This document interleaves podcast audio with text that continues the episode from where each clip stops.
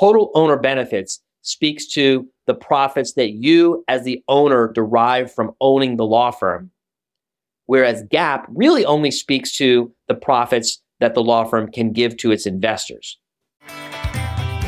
While RJon was away, Team RJon came to play. Well, the cat's out of the bag now, folks, but we're still here bringing you our favorite and most importantly, actionable insights to RJon's newest book, Profit First for Lawyers. We're going to help you accelerate your law firm's growth so that you can experience more profit in every aspect of your life.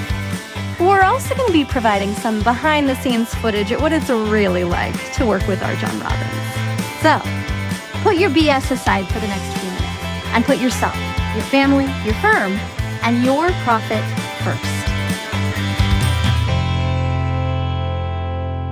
Welcome back to another episode of the Profit First for Lawyers podcast. I'm your host, Carly, and today we're taking a look at a financial concept called Total Owner Benefits, which is basically the benefit you, the owner, get out of your business. For now, let's get into it. Here's RJon talking about Total Owner Benefits. Let's roll the clip. Total Owner Benefits speaks to the profits that you as the owner derive from owning the law firm, whereas GAAP really only speaks to the profits that the law firm can give to its investors.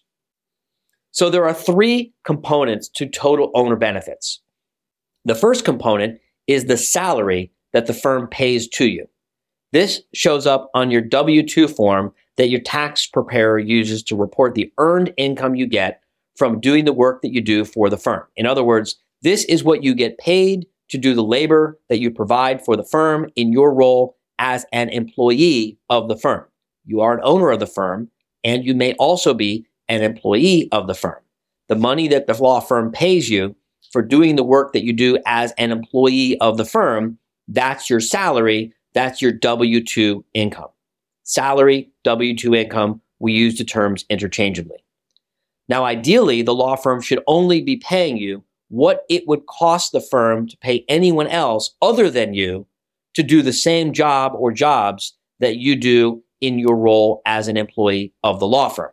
So, the salary your firm pays you, this shows up on your W two form that your tax preparer uses to report the earned income that you get from doing the work you do for the firm. That's the normalized salary conversation we are just having. Number two, what is technically called profits that you take from the business as its owner or as a shareholder. This is reflected on Schedule K one, I R S Form ten sixty-five. You don't pay Social Security or Medicare taxes on this unearned income, by the way, which is why people sometimes try to shift their income from W two income to K one income to save on the Social Security and Medicare taxes. Regardless of whether you take our advice and take your profits first or last, taxable profits are still the difference between the revenues and the expenses, though. Number three. Owner benefits. These are the expenses that your tax strategist, assuming you have a tax strategist, which remember earlier in the book, we said that your tax strategist is the person who meets with you at least a year in advance to help you develop a strategy for what to do to minimize your tax liability. When you sit down with an accountant after it's already too late to do anything about it because you're talking about the past, you're not sitting down with a tax strategist. You're sitting down with someone to help you make the best of a bad situation. Anyway, owner benefits. These are the expenses that your tax strategist should be helping you think through and strategize around at the beginning of the year so that the firm can incur these expenses instead of you personally paying for them with your after-tax dollars. Your law firm is a business, remember, and as such, its expenses can be arranged to legitimately incur many expenses and provide you as the owner with some unique and valuable benefits. This is why we call this owner benefits. For example, the firm provides you with a car. For example, the firm provides you with a cell phone. For example, the firm provides you with a home office. These are very, very simple, simple, basic. I don't even want to call them like one oh one level tax strategies. If there was like a level that was even before level one oh one, these are kindergarten tax strategies.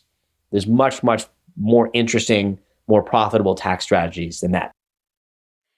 Now, in the book, RJon speaks a lot more about this topic, and he goes into the definition of the word profit, especially as it relates to the question I've heard that most lawyers get asked at bar functions, which is, how profitable is your law firm? The subtext being, compared to mine. If you haven't picked up your copy yet, head on over to Profit First For Lawyers dot com and order yours today. For now, here's what one of the law firm owners who read it had to say. After reading Profit First for Lawyers, I'm taking the, the teachings, the reporting, the metrics, the planning, and everything, and implementing it across my firm. So we're we're starting at the beginning, right, of the of the reporting and what we need to get and look at, then using that to develop a plan and keep on going on that plan and just implementing all the parts of it. It's it's already made a positive impact, and I just can't wait to see what what it's going to do as I implement it fully. And that's what we've got for you today, folks. Stay tuned next time for a spooky special that will have you laughing, crying, and wishing every day could be Halloween. We'll see you there. Thank you for joining us on another episode of Profit First for Lawyers. If you're enjoying what you're hearing, tell a friend. And buy your copy of the book at Profit First For Lawyers dot com. Your future self will thank you for it. And we will see you next time.